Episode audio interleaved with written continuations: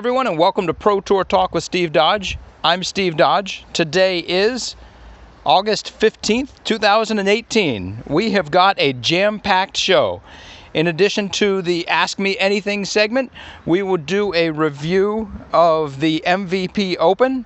We have a conversation with Paul Ulibarri about course design that is worth listening to, just like everything here and then we will go into um, what it will take to get into the Tour Championship, one final review before the MVP Open, and we will close out with our podcast of the week. Here we go.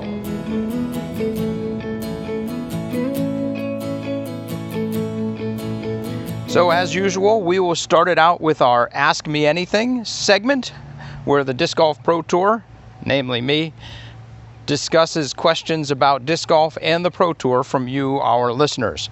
If you would like to submit a question, go to dgpt.com slash AMA and submit a question. We will be happy to answer it on next week's show.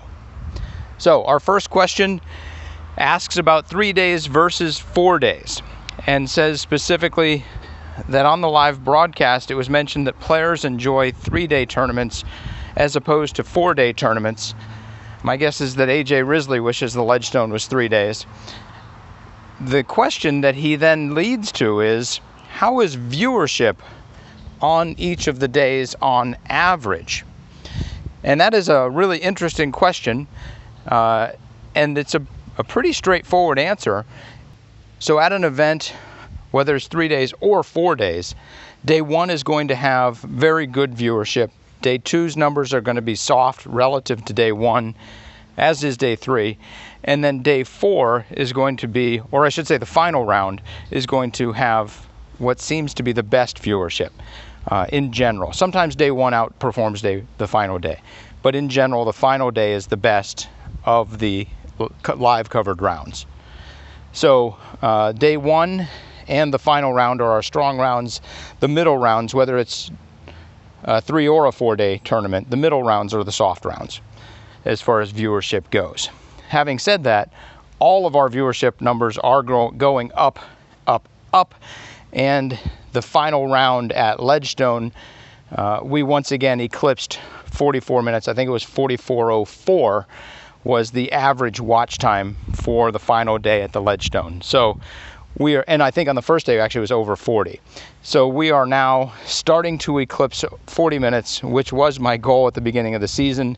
It'll be interesting to see if we can bring the average up, which is currently uh, closer to 39 minutes at the MVP and the Tour Championship. See if we can bring that live broadcast average over 40 and hit our hit our target.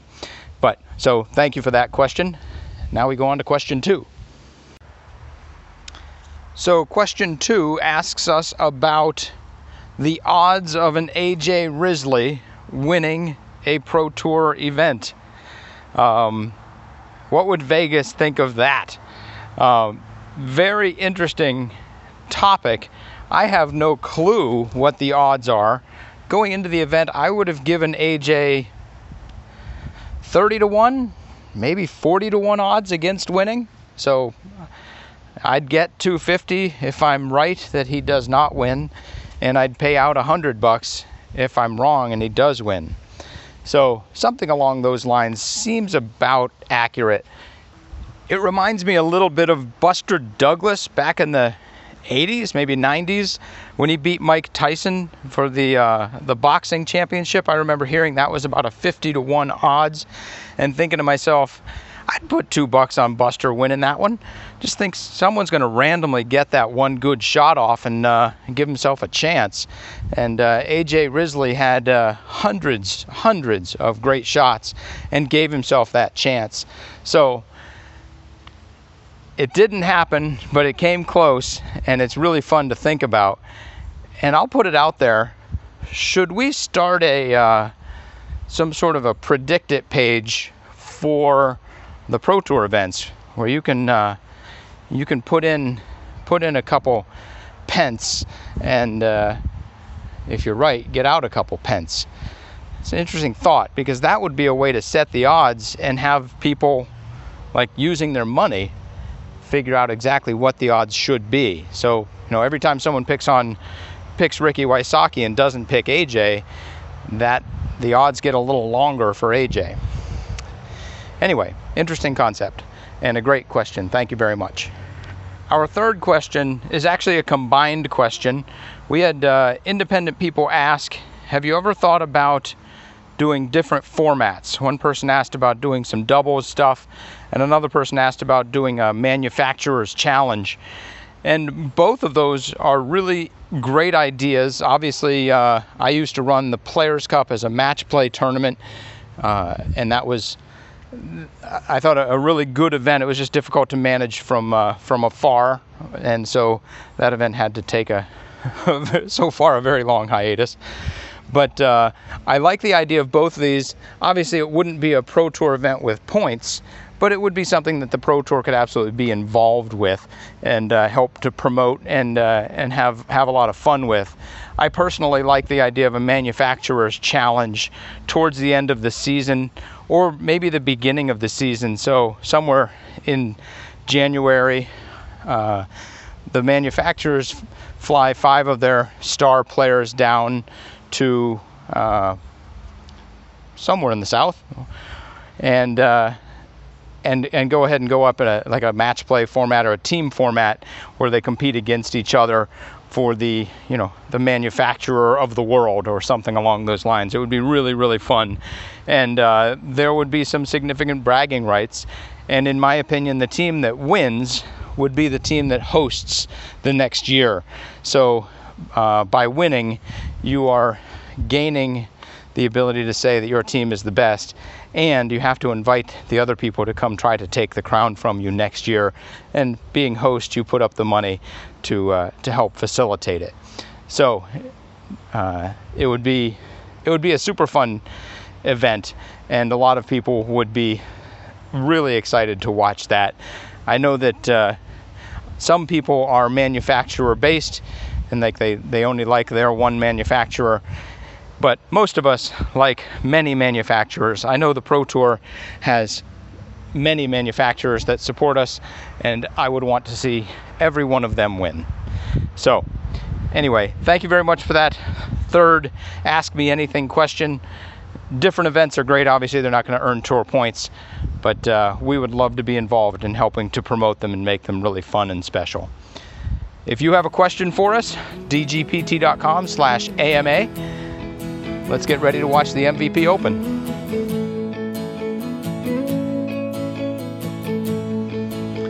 So, as we all know, the MVP Open starts on Friday and runs through Sunday. And with the Pro Tour and the European events happening at the same time over the summer, a really interesting dynamic has occurred where at the beginning of the season we've got everybody together and then we we split up a little bit, and some people go to Europe and some people stay in the States, and more people win because there are more events. The MVP Open is the conclusion to that, as for the first time since early in the season, we have Paul and Ricky and Eagle and Simon all together again. The gang is back together We're putting the band back together. Forget it. No way. We're on a mission from God. And it is going to be awesome. Also, returning to Maple Hill for the first time since his championship two years ago is Bradley Williams. Michael Johansen is here as well, who pushed him to a playoff two years ago. And then you've always got James Conrad, who is in the mix on any wooded course. This is going to be a battle that is going to be very fun to watch. On the women's side, Sarah Hokom, Jessica Weese are playing very hot right now. Paige Pierce won here last year with a dramatic come from behind victory over Valerie Jenkins. I uh, I see any of those women taking it down, and it's going to be crazy to see if somebody can build a big lead like has happened the last couple years and uh, and manage to hold it which has happened one of the last couple years Paige Pierce has won this multiple times in a row and is looking to continue that and get back on her winning ways as we head into Worlds, which is just two weeks after the MVP Open. Also, this is the final event of the Pro Tour season. After this, we go down to the Tour Championships in Jacksonville in October.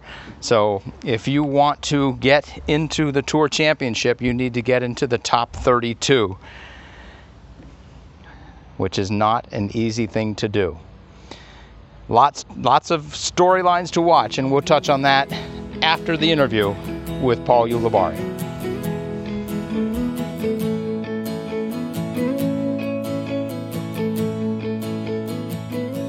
All right, so we are joined by Paul Ulibarri, who is uh, a very thoughtful and well-spoken member of the Touring Pros. Hello there, Paul. How are you doing tonight? Hey, Steve. How you doing? Thanks for having me. Before we get into the the meat of the matter, which is going to be discussing um, OB and course difficulty and what players are winning and what kind of what kind of uh, skills are rewarded. Before we get into that, I'd, I'd love to ask you a quick question just to, to get this started off on the right foot. Last time you, we okay. had you on the show, you, you told us a great story about Josh Anton uh, explaining to someone that it wasn't the putter that was doing poorly, and uh, that that kind of got me thinking. I'd love to I'd love to hear a story from you. Um, what is the most impactful single shot that you've seen uh, on the card that you were playing on? Oh man, that's a great that's a great great question. Probably the most impactful shot that I've ever witnessed was was done against me in 2000 in 2008, I believe. 2008 I was playing a smaller tournament and I led the tournament from start until the very last hole and the very last hole was hole 18 at Fountain Hills. So water left, OB right. And uh at the time we had kind of crappy baskets on the course as well. Um some super old whatever, you know, I don't even know what they would be called. Whatever the first baskets, you know, that that course had. Anyways. And they were, I they were probably mock, mock zeros. Yeah, mock zeros, mock spit outs is what we call them sometimes. um, and we were playing. I was playing against Nikko Locastro at a one-stroke lead. He had the box, and I hadn't. I hadn't not had the lead the entire tournament. And he throws this shot, and he aces the hole. And if you've ever seen the hole, it's impressive to get a birdie on the hole, much less ace acing the hole. And then I had to follow that up, up by just having to birdie it to force a playoff. So for the first time, the whole tournament, you know, four round tournament, I was losing the tournament. And then I ended up losing in a playoff to him. So that was probably the most impactful shot that I ever saw because after that, it didn't matter what I did. It seemed like for a year, year and a half, but Nikko always beat me and I always remember that. I remember he just had my number. That that that shot lasted for over a year in your mind on the course. Yeah. Yep. Wow. Um, Paul, I think that going forward, I'm just going to have you on every week and have you tell stories, stories from the road, because they are absolutely engaging. Thank you. Um, and the funny thing is, when you said Nikko was the person who was one shot behind you, I I was racking my brain. I was like, wait a minute. I think Nikko finished the tournament off with an eight.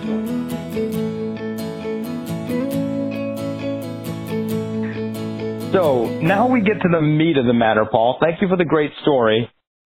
But you and I are here to talk about something that uh, that could impact disc golf for decades going forward, and maybe for for the rest of for the rest of time if you have a correct hypothesis.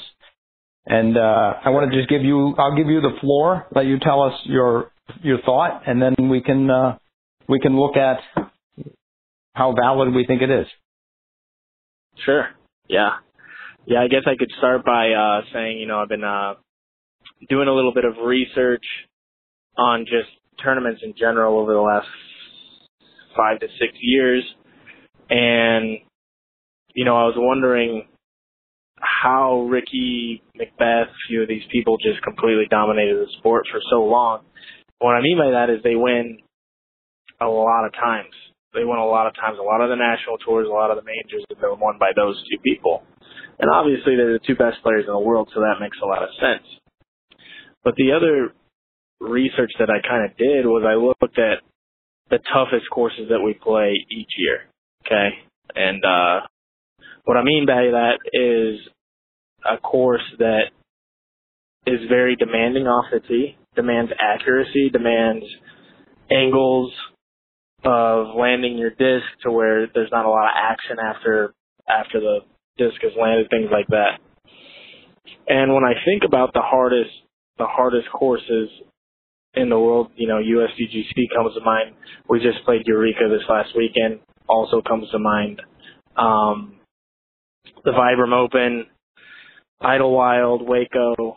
These are the ones where when I think of really tough and difficult courses that, you know, let's just say we're, a lot of the other courses like we saw in Konopiste is, uh, Eagle went 16 down, 16 down. There was a few 14 down, stuff like that. These other courses, if you shoot par or better, you know, you're going to be rewarded with a good score and a good finish.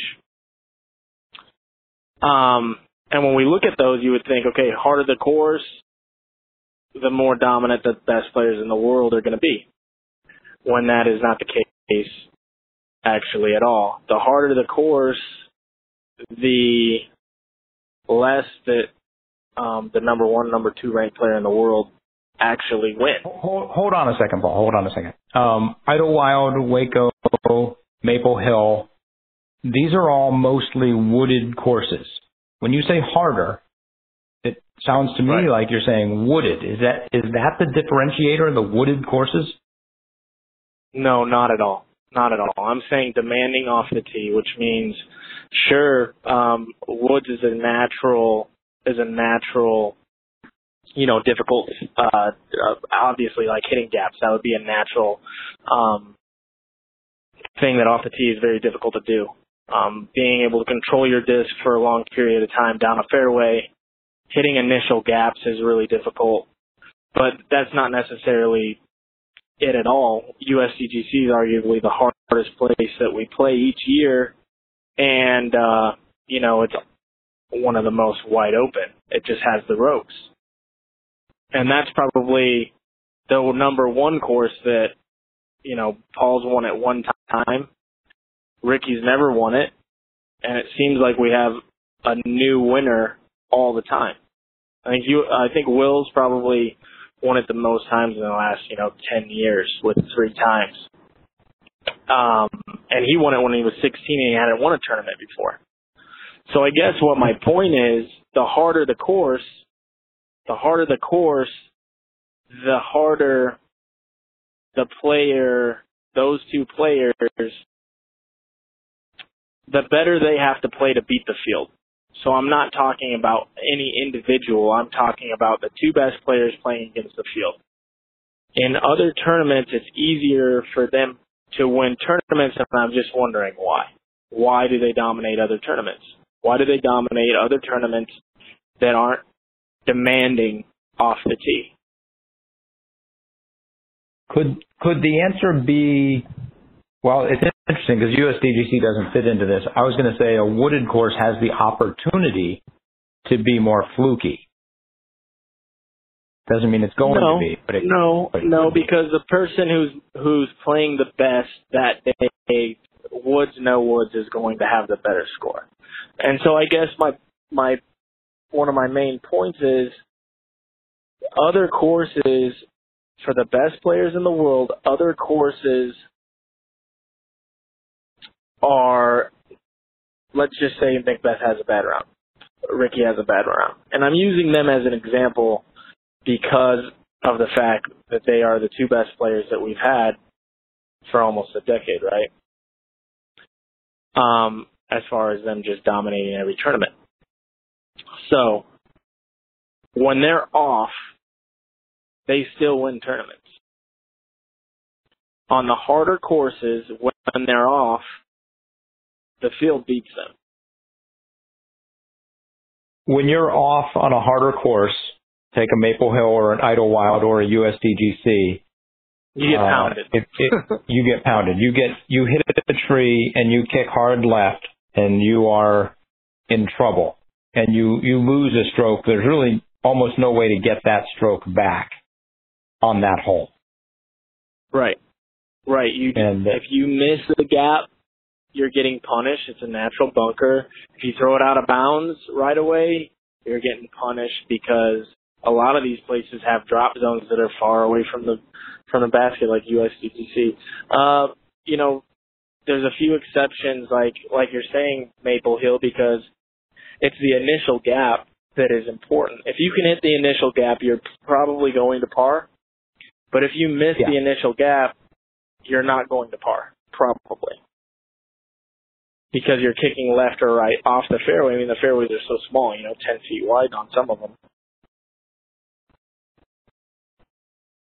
So, just I just did a quick look at USDGC's history and uh, the event at Maple Hill's history.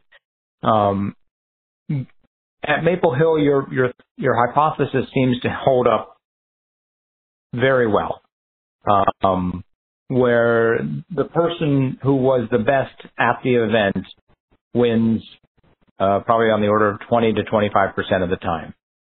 Uh, the the first year, Ron Russell won, and I think it would be uh, he was arguably the best player at the tournament. And then uh, Kevin McCoy then won. He actually won coming out of the five spots, which was super exciting. And then Chris Gregg, Cale Leiviska. Um, and then uh, in 2008, Avery Jenkins won it in his World's year. Then Barry Schultz won it, and then Nikko won it, and Nate won it. And and they those guys were pretty much on top of their game in those years. Um, The course has gotten harder uh, over the years, so that's I don't feel like that's a fair assessment. I think the course oh, has gotten way more penalizing over the next, like right now, the, you know, I'd say in the past five years, the new additions to the course have made it three to four strokes harder, and it definitely more demanding off the tee. Okay. So Could you agree with it's that? interesting you say that because I was where I was going was in 2012 through 18, all won at once. Ricky won it twice. Uh, they've been dominant for all six or seven of those years, and they won it just under half the time. So Right. uh, to your point, that's you know there, there's there's there's a little proof in that pudding.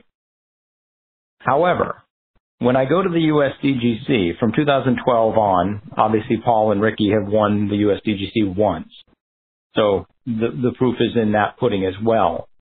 If we look at the early years and and and try to rebut this if you can, if we look at the early years of the USDGC from 99 to 2007, uh, Climo and Barry Schultz won it all but once. Is that Right. because they were just so much more dominant, or because the course was easier, uh, or just what is what is the reason that Climo and Schultz won that tournament every year, even though it sounds like you would say we wouldn't necessarily expect that? Uh, I think the I think the course has definitely gotten harder. The course changes every year to get harder. Um, rules, rules, new drop zones, very penalizing from even the first year that I played it, which was 2006. Um, course. Give me an example of a rule that they. Give me an example of how they made the course harder. Uh, let's see. Over the years, hole the ropes have gotten way tighter on hole three. Um, hole two, you know, there there used to be no out of bounds on the right side, and now there the even if you throw let's say a roller into the fence on the right side, there's out of bounds like a foot off the fence, which is making us throw more accurately and farther. Uh, they're pushing pins back. Um, they even had stroke and distance for a little bit, didn't they? They did, yeah, yeah, they did. For one year, they had a, a stroke and distance, and I believe that's the first year Schusterick won, or it was the second year he won. No, it was the year. I believe that was the year after Nikko won. So I think that was Yeah. the first year. I, that was Will's maybe. I don't know. Don't quote me on this, but it could have been his first ever win at eight or higher. um, Also proving my point. yeah. Uh, oh, they skipped 2011. 11 was the year they did the uh, the, the, the ratings based thing. So Right. Um, so when when or Eureka this la- let's say Eureka let's use Eureka as a example. Um, that was Simon's ever first, that was his first big win as well, I believe. I think he won GBO maybe one year. yeah, he won an. NT before that. He did.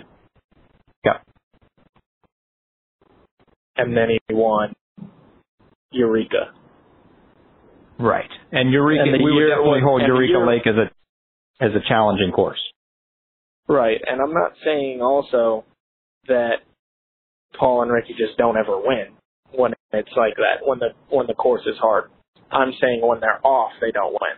When they're on fire, they're going to win on any course, any given any given time because they're the two best players in the world. Example So we would is the year the year that Eureka was stroke and distance. I think Beth won by 12. But he also blew the field away with a 53. I think the last round. Uh, yeah, he he did the same thing at the uh, at the Vibram, uh, whatever year he, won it, maybe Right, he shot the 45. when he shot the 45, maybe 14 or 15. Um, but he had a three or four or five stroke lead going into the final round and said, "I'm just going to come out guns blazing and see how it goes." Um, Right. And we would definitely hold Eureka Lake up as a challenging course. Oh yeah, yep. Top three challenge, most challenging courses we play all year for sure. Um, and I'll go ahead and say that the uh, overwhelming majority of the touring players uh, rate that course very highly. They, they like Right. the challenge of that course. Um, it, I don't know if it's the highest rated course so far in the in the polling, but it's it's right up there. Um, the players really love Jonesboro as well in San Francisco, and and it's it's right there with those other great courses. So Right. I think I think what makes you know uh, what what people like about it is it's stressful. It gives you that stressful feeling that a lot of these bigger tournaments haven't been giving us um, because every shot's so important. You know, like say, you know, major championships they bring that extra little that extra little something because it's stressful. You know, it's a major. You know, it's important. That type of thing. And when you have a course like this that's you know, there's a lot of money up for grab. All the best players in the world are there, and then on top of it, every shot counts. You know, it's the closest. It's the closest tournament that I've played that feels like a USDGC setting,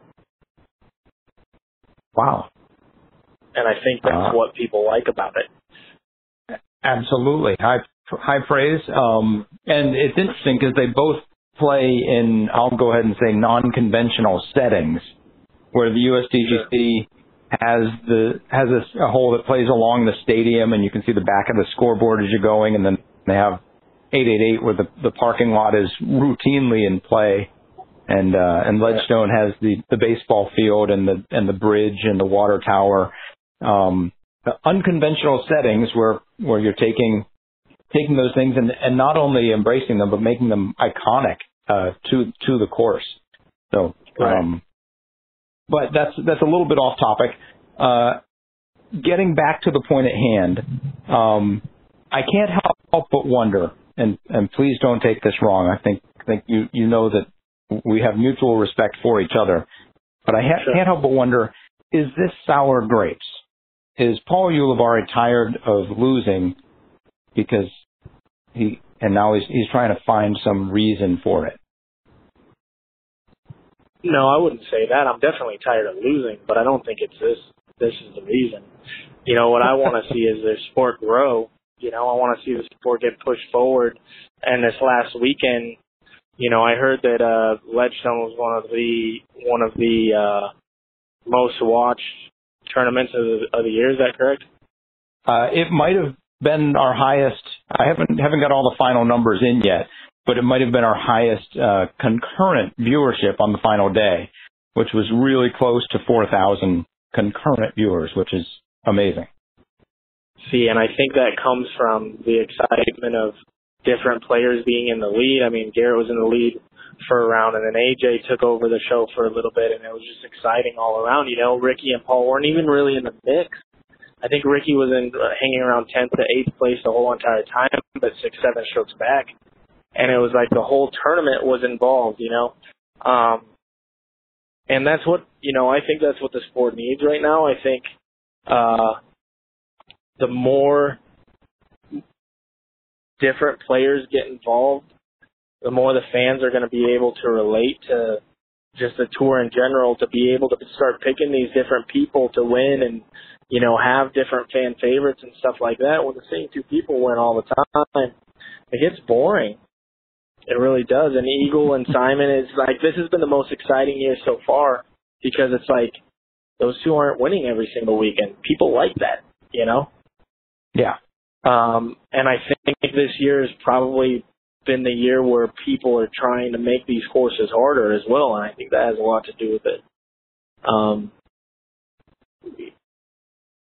so just but, looking at uh, just I, I'm looking at the analytics for round four at the Ledgestone Insurance Open presented by Discraft, and um, the average watch time was over 44 minutes, and the uh, really good. the the highest concurrent was just under 4,000. So okay, just, we just need a, a dozen more people. you know, if you look at if you look at like traditional golf, I think there's nine new winners this year on the tour. You'll have the best players in the world. You know, Dustin Johnson's won 19 times ever in his entire career, and that's he's one of the most winningest players. You know, of of my generation, and I'm talking about the PGA Tour. Um, those guys win when they're playing the best. Dustin Johnson is the number one ranked player in the world.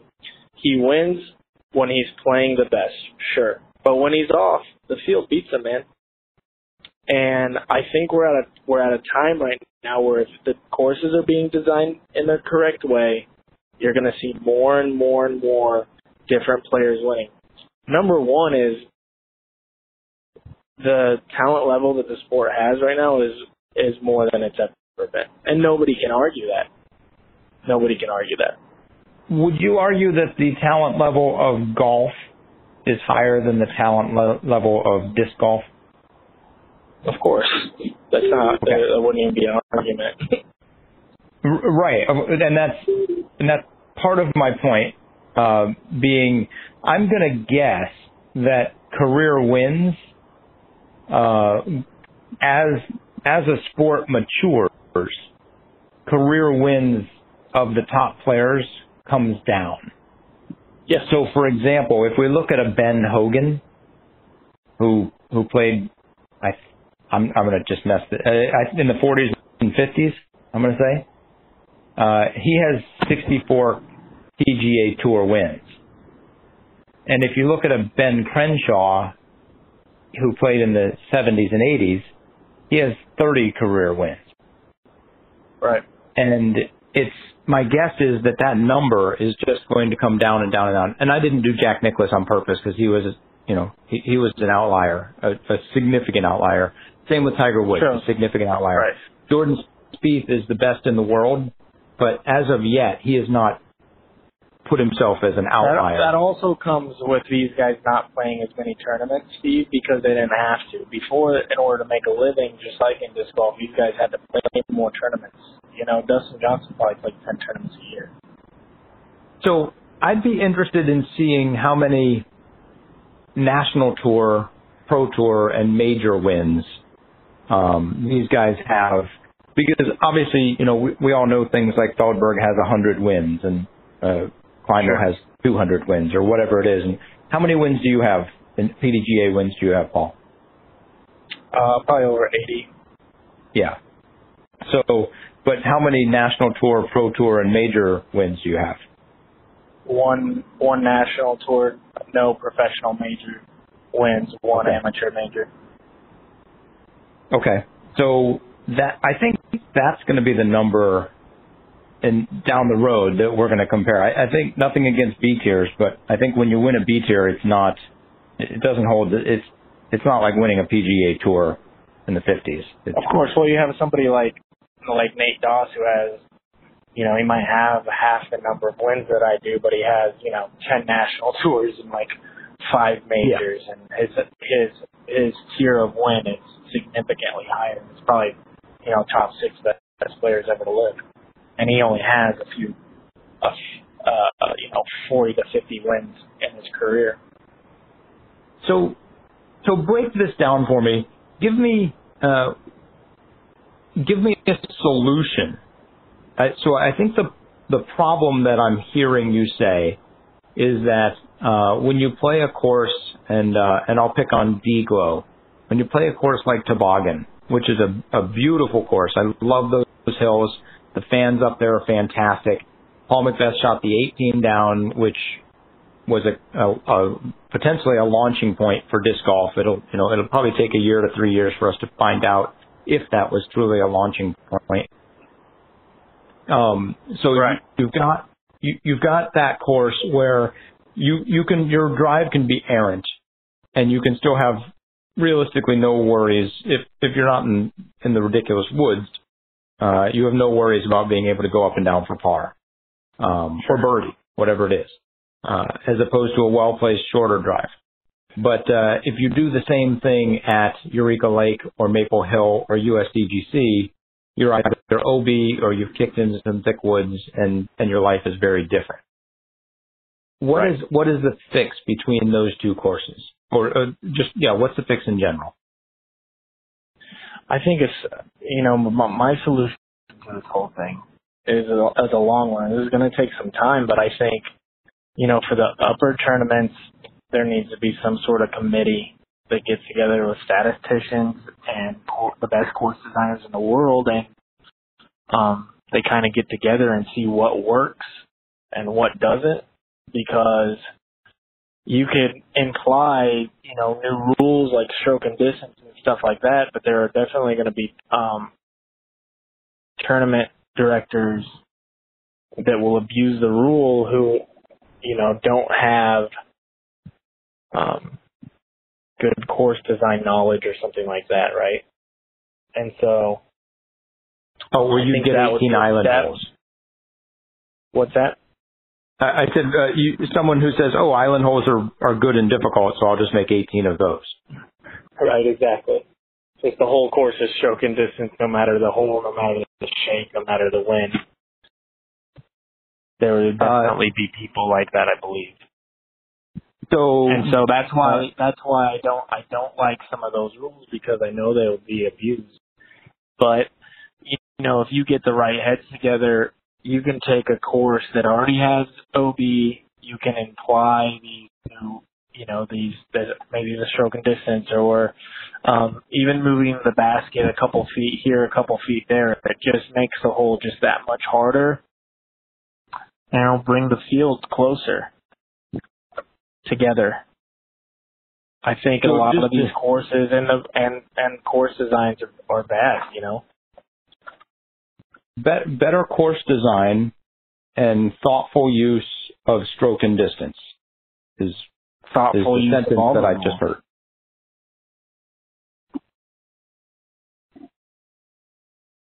Yeah, I think a, a better use of you know you can use uh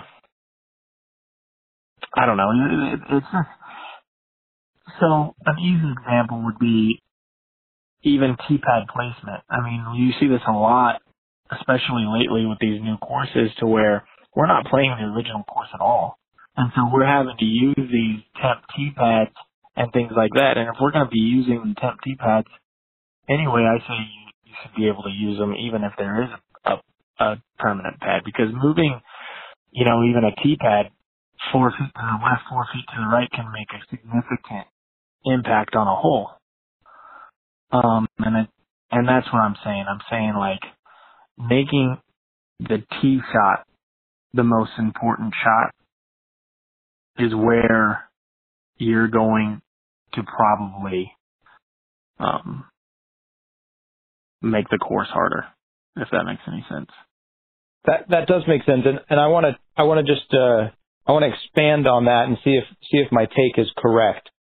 Um, right now, I'm going to guess that you would say that uh, putting is overweighted in disc golf.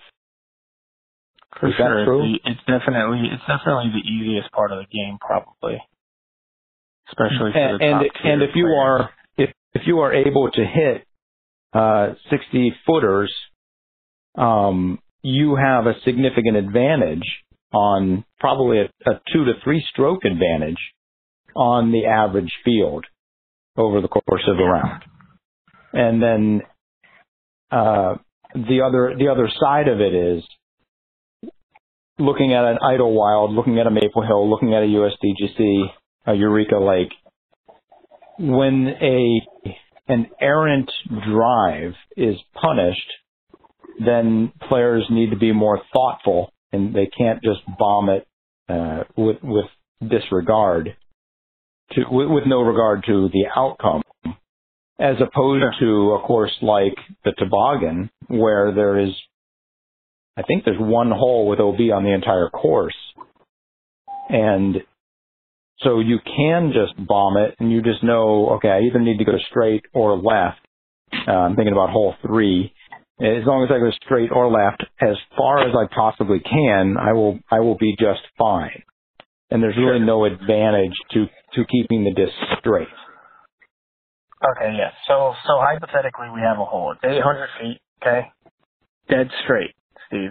We have OB left, OB right, basket on a right to left slope, and we have a right to left lip. Player A throws three, let's say four, a 400 foot drive accurately right in the middle of the fairway. Stops, he's in bounds. Player B throws it 500 feet and he throws it out of bounds to the left. He advances up to his lie. Player A now has a 400 foot shot into a slope green with a right to left wind. There's only one, really one, there's probably two, three, four players in the world who will be able to make a shot like that land soft onto a green. Okay. Player B obviously, or player A obviously throws it in bounds, and now he has this shot. What that does is it brings bogey into play for that person because he's throwing a faster disc with a big rim. He's not going to be able to land that disc soft onto that green. It's just not possible. In order for him to hit birdie on that hole, he has to throw almost an impossible shot, Steve. And he's bringing bogey into play. You take here's my next point. You take the top 50 players in the world, you put them 250 feet away from a basket in any windy situation with basically any slope. They're going to figure out how to land their disc soft by the basket and probably get up and down. So now Now, this guy, player B, who has thrown out of bounds 500 feet, he now has a shorter shot into a green. He's going to be able to land it soft, and he now has the advantage. That to me is a poor design. So hold on a second, Paul. hold on a second. Yeah. Wait, wait. This guy who threw it out of bounds is lying two. The guy who threw it 400 feet is, is lying one. Uh, the guy that threw it 400 feet clearly has the advantage because he didn't throw it out of bounds. He could throw a 200 foot upshot and then throw a 150 foot upshot and get his par all day. And he's, uh, the worst case scenario in that, in that and scenario, he's, he's, not, and uh, that's, he's and tying. That's my, and that's my point. So now the field, that's the field talking, Steve. So now the field is playing really good golf, and this other player is throwing errant shots out of bounds and then taking the same score. This other person's playing the hole perfectly, throwing a perfect shot every single time. Doesn't gain a stroke And- on the person who's thrown it out of bounds. That to me and the other guy's throwing his shot as far as he can, five, six hundred feet, and not caring about, not not worried about OB because he knows worst case scenario he can just go up and down and save the par. But best case scenario, if he lands it inbounds, he's gaining a stroke on the field. Right. Hmm. So now, but what I'm saying is, but the first player, if he wants to gain a stroke, if he wants birdie, he's going to have to risk bogey, right? Right. Because Whereas the, the second guy is only right. risking par. basically. You know, obviously, there's scenarios where that guy's going to miss a 20 footer or something like that, but his upshot is significantly, but where he's going to get up and down seven out of 10 times. And the other guy's not going to get the not going to get the birdie very often. A He, 400 he might, yeah, he might, he might get birdie, right, he might get birdie two out of 10. So his only option is to lay up, take par, lose a stroke to the other guy, and the long run of the tournament if you're playing that hole four times. And if that was stroke and distance, uh, then p- player B in your scenario would be sitting three on the tee. They're they're playing to the, almost the same spot, I bet. Uh, exactly where I was headed. Yeah. They're going to say, wait a minute, that in fact is not worth it. And the risk Right. reward becomes too, the risk becomes too big. The juice is And now they have to out and now they have to outplay each other. Yeah. Or and so of course the guy with the advantage of the distance has 100% the option to go for the easy birdie. But he's probably not going to because now he has to play golf. He has to think, okay, the field is probably going to lay up on this hole. I have an opportunity to gain a stroke on the field for sure, but is it worth it? Right. And you, I think you, maybe uh, on purpose, but it seems like inadvertently just said the whole, your whole point in one sentence when you said, now he's forced to play golf. Yep. He's not You just playing, he's not just playing huck, huck and go get it. Right. He's got to think He's not about playing it. a game. And- he's playing golf. He's playing golf. And in that scenario, going ahead and just finishing it out, uh, better course design might might put a little bump in the fairway at 500 feet to encourage players to go ahead and take that risk. And uh, and they're you know look, it's not uh, just if you want to land it at 400 because it's a controlled drive and you can do that all day, that's fine. If you want to go for the birdie, here's a little bit bigger area on the uh, on the fairway. You make a little bump out, and you can try to land it in there. It's a little bigger spot, and uh, and if you do that, you get your birdie. And if you don't do that, then you're you're lying three on the tee, and uh, and just to just to make the the reward side, you know, a little bit bigger. It's a, it's a very difficult um, w- um, balancing act, risk versus reward. And if you have, if designers have the option of um, of incorporating stroke and distance on just a, a hole or two, there, there is an opportunity to to improve the golf that people are playing. Absolutely, absolutely. Like a, really great example for me in this whole situation is hole 12 at the USDGC. Used to be a par five, now it's a par four. If you miss, if you throw it in bounds, and then you miss your shot into the green, okay, the basket's is on a flat surface, but just behind the basket there's a slope that kind of slopes down. Left is OB and short is OB. You'll have to carry out of bounds the whole entire way on your second shot, right? There, I have if you miss the shot, if you go out of bounds at all, you go to a drop zone, which is almost exactly where your drive would land in the first place, okay? Um, over the last Okay. however many years, I've always laid up on this hole, and there's always been somebody on my card who has taken seven or worse. Because you're throwing a fast disc into a green where you have very little control over. And then it rolls or it skips or a little bit of an error at that distance and you don't have control over what the disc does, right? I think that's the way Nate plays it as well. I think he lays up unless he throws his roller far enough. So, you know, that's a great example of what I'm saying. Well, I'm going to say, uh, Paul, thank you very much for being uh, very thoughtful, uh, and I look forward to seeing you on the podium again, and hopefully with the winner's jacket, uh, whether the courses are changed or not. Um, and you are right. Maple Hill has uh, has in its 15 years, I think, has just two people that have won it twice, Cale and Ricky. And uh, it it does you you have to be on your game and uh, and hitting every line to to succeed up here. So uh, thank you very much for putting a really interesting thought in our head. Um, course design needs to bear in mind that we are playing golf and uh, and stroke and distance is a rule. Is stroke and distance like why isn't stroke and distance used right now? You know, that's a good question. I think I think the reason is people started abusing the rule after the USDGC implemented it into their course, and I think people wanted to make that style of course on, you know, on their on their local course or their local tournament or whatever. And I think it got to the point where, you know, people were taking gigantic numbers, and it might have been messing up the ratings or you know something like that or or maybe taking too long to complete rounds. People were you know having to go grab their whole bag after not being able to make it on an island or something like that but they just got rid of the rule completely. So right now stroke and distance is not an allowed thing in the PDGA no. In fact the USDGC has stroke and distance still. And you are not allowed or not allowed they don't give a rating for the tournament. Because of because that rule is broken. Because they get a right, waiver for stroke and distance. Mhm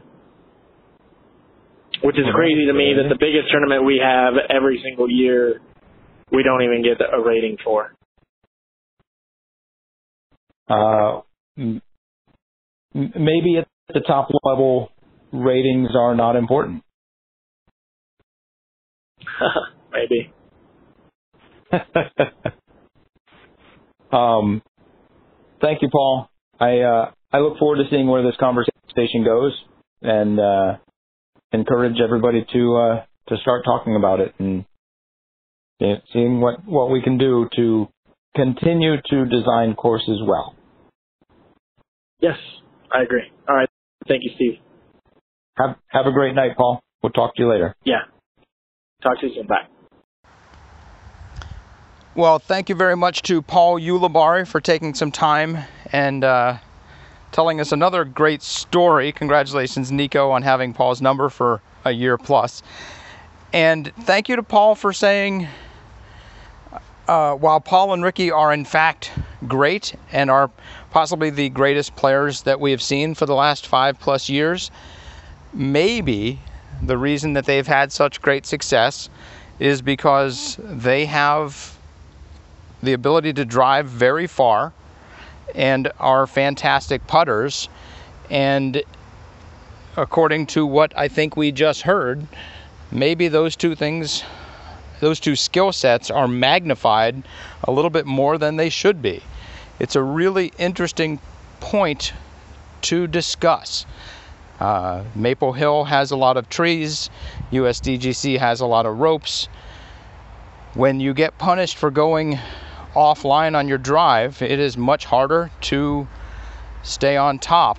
But when you are playing, for example, toboggan, and all you need to do is throw it far and get inside circle two on your second shot, uh, that is a much easier task.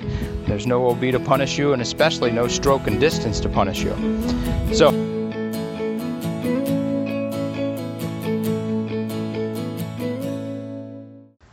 All right, on to the Tour Championship. The MVP Open, as we stated earlier, is the final event of the regular season. If you want to make your move, you have one chance left. So we're going to talk about this in four segments. The first segment is the top four women. They will get a bye into the semifinals. Then we will talk about the top 12 women and uh, who needs to make a move to try to get into the top 12. Then we'll go to the men's side and do the same. We'll talk about the top eight men and we will talk about what it'll take to be in the top 32. And this is going to be very interesting. There are a lot of storylines to follow coming into the MVP Open. Here we go. Looking at the top four women, we've got Paige Pierce, Sarah Hokom, Jessica Weese, and Katrina Allen. In fifth place is Lisa Fajkus.